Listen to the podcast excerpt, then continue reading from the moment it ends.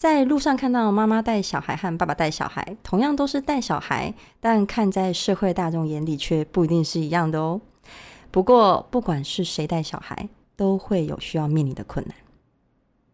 嗨，大家好，我是 Levi，欢迎大家收听本周《妈妈的地狱门与天堂路》。我必须承认，《妈妈的地狱门与天堂路》这个名字有性别刻板印象，但这也是有原因的。因为在我们的社会上，育儿的工作目前确实还是大部分由妈妈来承担。除此之外呢，妈妈带小孩走在路上，常常会被批评指教。嗯，我我最常听到的就是没有把小孩教好。但如果今天换成是爸爸带着小孩走在路上，恐怕就不一样喽，就会变成新好男人呐、啊，好爸爸，好人好事的代表啊。哦，就算小朋友在旁边作乱，也都会被原谅。好像爸爸愿意带小孩这件事情就已经够好了啦，其他的呢，我们就不要计较了。我以前常常对这种事情感到心里不平衡，但是呢，爸爸带小孩真的如想象的那样一点困难也没有吗？今天我们邀请到这一位来宾是一位全职爸爸，他跟许多的妈妈一样，过着很多很多的一打二的日子。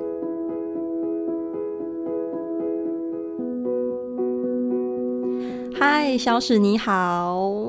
嗨，Levi。嗨，各位听众朋友，大家好，我是小史。哎，你们知道吗？看小史的粉丝专业，第一次当奶爸就上手，看他的他跟呃他跟他小孩之间的互动有多好笑吗？这里就不要多说，大家记得自己去看。好，那呃，我记得小史你其实是一位纪录片导演，然后呃，太太阿兰是台湾首屈一指的印尼语老师。对，没错。那你们都对自己的工作充满热忱，对吗？没错。嗯，那你可以跟我们聊聊你和阿兰当时是怎么决定在育儿上的分工吗？嗯，没问题。嗯，就其实一般来说，男生在家里面带小孩，嗯，那像我自己把小孩子推到公园的时候，大家很好奇的事情就是，哇，你老婆一定赚很多吧？然后那些欧巴桑啊，那些阿姨呀、啊，就会想办法旁敲侧击，然后想要问出我老婆到底赚多少。那我觉得，呃，钱呢，就是，嗯，是，呃，一般人认为育儿分工的主要原因。然后他就大家就想说啊，你是男生啊，你在家带小孩啊，你就是被迫，你就是没钱，你就是，呃，老婆赚的比较多。那总之，他们就是不相信你，就是真的很喜欢带小孩，所以你带小孩。所以你真的很喜欢带小孩吗？对，我真的很喜欢带小孩，可能有百分之七十喜欢哦。带完小孩之后，我原本以为我是百分之百喜欢带小孩，后来带完小孩之后，我发现是百分之七十。好，是，所以我们现在要扮演那些公园里面的婆婆妈妈。对，所以你真的很喜欢带小孩吗？嗯。我真的很喜欢带小孩。好啦，其实一开始要决定自己带，最主要原因是因为我可以在家工作。嗯、对，因为我是一个从事纪录片工作的人。嗯哼。那在这一行呢，那其实有很多专业分工嘛。那像是编剧、企划、导演、摄影和剪接。对对对。那这是主要的工作。嗯。那所以一开始我想说，哦，在家带小孩应该很容易啊。然后我只要把我的工作形态转换。像是转换成晚上可以做的编剧，然后企划，然后或是剪接师，嗯，那就搞定了。嗯，结果呢？对，那结果我就不想讲了。是不是？各位妈妈们，这是不是有一种非常乐观的看法？对，结果其实我度过一个蛮辛苦的一年。嗯，然后就是呃，带老大的时候，我就是真的全心全意。那个老大去睡觉的时候，我就赶快工作。嗯，然后。呃，等他醒来的时候，赶快处理一些尿布啊，嗯、然后喂奶的事情啊。嗯、那当然，我还是熬过来了。那只是我觉得，当我有老二之后，我发现，呃，这件事情有点行不通。嗯。那所以就，呃，把我的工作形态转换成接的案子比较少一点。嗯。然后照顾小孩时间多一点，这样。嗯。对。哎，你没有讲阿兰在这中中间扮演的角色是？OK。就是。好，我讲一下。嗯。那所以有了小孩之后，我就转换我的工作形态了嘛，对，对，对，然后就变成，嗯、呃，平常带小孩的时候，就小孩睡着，嗯、然后我就开始工作。嗯，那我太太呢，她就专心安排她自己的工作。对，那其实她为了弥补她平常不在家，没有办法陪小孩，嗯，所以她也做了很多努力，像是她会把午餐、晚餐先准备好。嗯，对，有时候冰到冰箱。我知道阿兰很会煮菜。对，我有看你粉丝页，看起来很好吃。对，他其实从嗯、呃、小学嗯、呃、那七岁的时候，他就开始自己煮饭，嗯、然后因为他们家有嗯、呃、五个小孩，然后他就负责煮给他弟弟妹妹吃，超厉害。对，然后等到大学的时候，他又去嗯嗯、煮饭的内场工作，嗯、那所以他其实对。嗯对。那。除此之外，除了做饭以外呢，他也会在一个礼拜，嗯、呃，找一天，嗯，然后他留在家里带小孩，然后让我能够放风。所以你放假的日子就是那一天。对，其实就今天，然后今天我们就安排今天来录音，顺便放风。对，对 对对，我们妈妈来讲，工作有一种反而是放松的日子，其实、嗯、就好像跟你一样。对，对嗯，但是我后来发现，其实很多妈妈她没有放风。对就是对，很容易就变成，呃，今天要今天可能是放风嘛，对，那他他爸爸就会安排成家庭日，然后就变成，哦，你要放风是没问题，今天我们一起去动物园吧。对呀、啊，你看妈妈还是得带小孩，对，这样就变加班了，对，就没有沉淀的时间。对，所以我通常会鼓励我的粉丝的另外一半，嗯，然后就是放风，就是纯放风，这太重要了。对，不过当然是。另外一半得具备带小孩的技能，对。哦，有有有，所以你刚刚跟我讲说阿兰有具备一打二的技能，对，所以如果各位另外一半没有带小孩技能的话，嗯、欢迎来看我的粉丝专业，我有教大家一些小技巧。是的，第一次当奶爸就上手，对，好，那因为这样的分工方式呢，我觉得蛮适合我们的嘛，嗯哼，那最主要就是个性上，嗯、阿兰比较外向，因为他比较喜欢接触人，对，然后他的工作。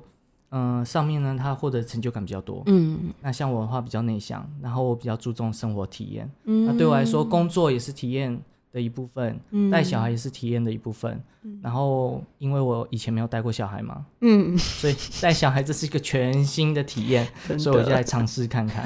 还好我撑下去了，你还活着。对我，我当初就想随时我都可以放弃，如果撑不住我放弃没关系，我就回去工作。然后，但是我觉得我撑下来还 OK 啦。放放弃是指的是去找保姆之类的。啊，找保姆啊，嗯、或是请爸爸妈妈协助这样。哦、OK，这方案 B 是，嗯，好。那哎、欸，其实我也很常看你的粉丝专业上面的文章，然后我发现你其实很懂得欣赏老婆的优点，嗯，然后也很鼓励阿兰去完成她的梦想。嗯、除此之外呢，非常懂得观察小孩。你可以看见小孩那些很有趣的特质和很可爱的地方。可是呢，在这些无数个育儿的日子里，你身为一个人夫、一个爸爸，嗯、或是一个纪录片导演，你曾经在这过程当中遇到，还遇到哪些困难？嗯嗯嗯。嗯，其实刚才讲到一个很重要的东西，就是，我觉得是感受力。嗯嗯嗯，就是你必须要打开你的感受力，你才能够在育儿过程中享受嗯小孩子的美。可爱啊，嗯、然后或是老婆的优点。等一下，你讲这样没有说服力，你要举例子。要举例子、啊。你看我们这些快要死掉的，你一定要举个例子，它可以引起我们的那个。其实小孩子他会做出一些很很多很可爱的举动，是。例如，嗯、呃，晚上睡觉的时候，嗯，我跟我两个小孩子睡，然后他们有时候睡不着的时候，他们会跑来跑去嘛，嗯，那我就会一直制止他们说。一定要把头，然后放在枕头上面，然后这样他们才不会起来。根本就不可能啊！没有，他们还是做得到。可是后来他们就，他们就太无聊了，因为睡不着嘛，他们就发明一个游戏，就叫爸爸的游戏。然后我的老我的老二现在他一岁半，他刚开始会叫爸爸嘛。嗯。然后你就会听到他在那个黑那个暗漆漆的黑夜里，对，房间里面，然后你就会听到一个声音：爸爸，爸爸。爸爸，他就一直重复。对，然后我的老大听到之后，他也一起叫爸爸吗？对，我就想说，我就在这里，你们在。就本来我会，他们不睡觉我会生气，但是 后来听到他们这么可爱的声音，我就好，你们就。因为他们头只能在枕头上面，所以他们就只好发明 可以在枕头上面的游戏。对，就拿爸爸来玩耍。对，我就觉得蛮可爱的。对，我就我就觉得这是一个。其中一部分就是小孩子可爱的地方。嗯，对，嗯，好。那怎么样？你有遇到哪些困难？对，就是曾经遇到还有哪些困难？就是我觉我觉得对，我觉得困难是永远不会减少的，就育儿每天都很困难，每天都有挑战。对，而且我觉得更可怕的事情就是小孩子会成长，会长大，会有新的困难。对，他们知道困难也会日新月异哦。嗯、哦，天哪！他们会 update。对对对，所以如果你你还没有生小孩的话，听到这一集就是。考虑一下，对，三思而后行。就是你要拜托，你有没有准备好要 update？对。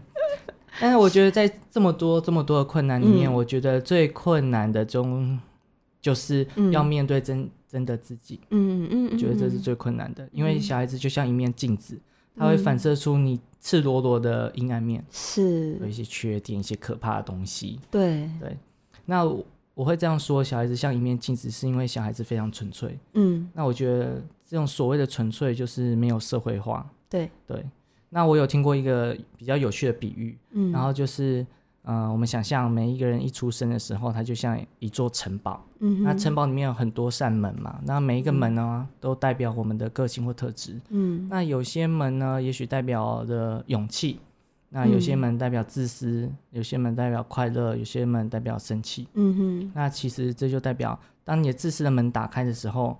你就会做出一些很自私的事情，对，像小孩子都很自私嘛，他就想到自己，然后就是啊、呃，有肚子饿了，然后有水果就不想要别人，嗯、然后就自己吃掉。嗯，那其实这就是一个自私的行为，他的门就打开了。嗯，可是，在成长的过程当中，我们也许我们妈妈就会说：“哦，你这么自私不行哦，你这么这么自私，你要分享，对你自私我们就不爱你，你自私的话别人就讨厌你，你要 share，对，嗯、所以这时候我们就。”想说啊，那这样自私好像不好，我们就把自私的门给关起来了。嗯，然后我们就禁止我们自私。对对，所以有时候我们会在日常生活中发现一些，哎，奇怪，为什么遇到这个人，嗯，他做出一些行为，然后会很生气，嗯，如果他做出一些自私的行为，我我超级生气，嗯，那其实这个生气，它就是一个指引，嗯，它告诉我们什么事情？它告诉我们，我们把自私这个门关起来了，嗯，所以当我们重新在看待育儿这件事情的时候，嗯，当小孩子他的门都是打开的，嗯，之后如果他们做出一些行为让我们生气的时候，嗯，那其实我们可以反思，我们其实把那个门关起来了。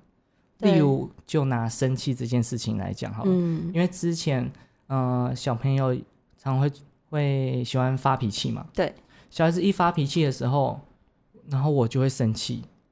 然后我生气的时候，我就会制止他们，嗯、用生气来制止他们生气。嗯，对。哦，就有一种你怎么可以生气？对。可是你也在生气。对。然后后来就想说，奇怪，我我怎么会这样呢？然后后来就发现，其实，呃，当我生气的时候，我想要让他们不生气的原因，嗯嗯、其实是抑制他们，想要压抑他们，表达负面。情绪，嗯哼。那后来我就想到，其实我自己从小到大也是被这样教导，嗯哼。所以我日常生活中其实很多负面情绪我都是吞在心里面，嗯。所以其实我才是那个真正需要学习怎么样表达我负面情绪的人，嗯哼。对，你有没有遇过那种那个自私的门半开半关的小孩？就是他有一种半社会化，但是还没有全部的那种。就是比如说，他可能很想生气，可是他会说：“可是你看妹妹也生气。”可是他有可能心里头也很想要像妹妹一样，可是他心里头有一个地方是被关起来，他觉得自己不可以这样，他又羡慕别人可以这样。对，其实他就是那扇门已经准备关起来了，嗯，而且准备永远关起来，嗯，所以，所以其实。嗯、呃，我后来就想到，其实社会化它其实不是坏事嘛。嗯、对，就是我们人为了社会化，我们注定我们的门必须要关起来。嗯哼。那可是我后来发现一件有趣的事情，就是当我们人步入中年之后，嗯、很多人想要心灵成长课程啊，然后看这个看那个啊，嗯、他其实要做的事情就是把他的门打开，重新再开启。对，就是一个去社会化的过程。嗯哼。所以对对我来讲，育儿这件事情。如果你打开你的感受力，嗯哼，嗯哼，那其实它其实就是一个我自己的心灵成长课程，嗯哼，这而且是一个非常浩大的心理成长课程，对，真的，对。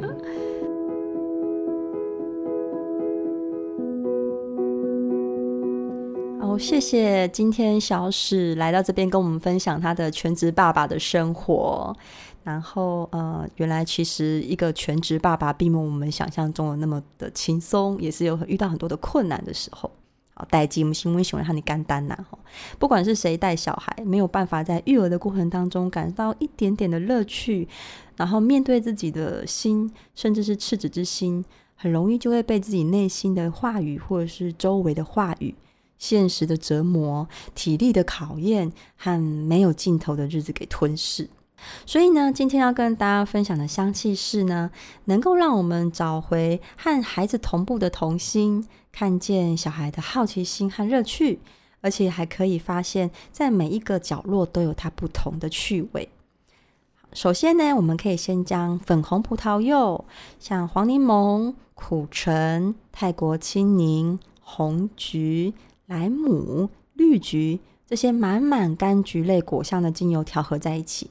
加入嗯，很适合夏天很清爽的荷荷巴油当中，稀释成五帕的按摩油，顺时针呢来按摩我们的腹部。按摩完呢，你也可以呢用热毛巾来热敷肚子。当然，这些呃柑橘类的纯精油呢，也可以拿来做日常的扩香。希望大家呢能够借此呢能够得到一个拥有新的眼光，看见新的世界的能力。好，最后呢，想要问大家的是。不管你是否拥有孩子，关于全职爸爸或是全职妈妈的工作，你们是怎么看待的呢？欢迎大家在下面留言告诉我们。我们下周见。